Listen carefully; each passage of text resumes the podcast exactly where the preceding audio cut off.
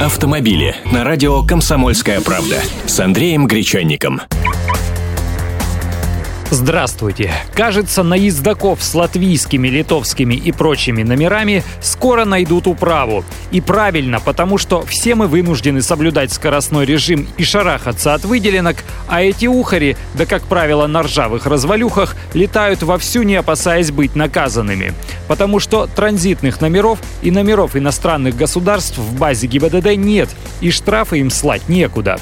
Теперь же предлагается штрафовать водителей автомобилей с иностранными номерами, если у них не окажется при себе документов, подтверждающих временный ввоз транспортного средства на территорию таможенного союза, то есть России, Белоруссии и Казахстана.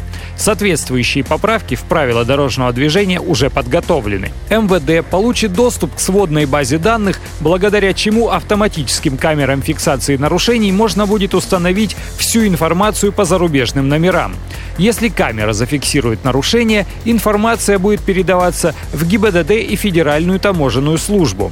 Далее, при очередном пересечении границы, таможенники предложат водителю этой машины оплатить все штрафные квитанции, которые он умудрился насобирать. Если же водитель заортачится, то ему перекроют въезд на территорию России. А гражданин нашей страны не сможет больше ввести сюда проштрафившийся автомобиль. Резонно, но пока базы нет, сведения о зафиксированных камерами нарушениях, совершенных на автомобилях с иностранными номерами, собираются и направляются в МИД России с просьбой обратиться в Министерство иностранных дел государств, чьи номера на машинах, чтобы хоть как-то призвали к ответу нарушителя. Иных рычагов воздействия попросту нет. Автомобили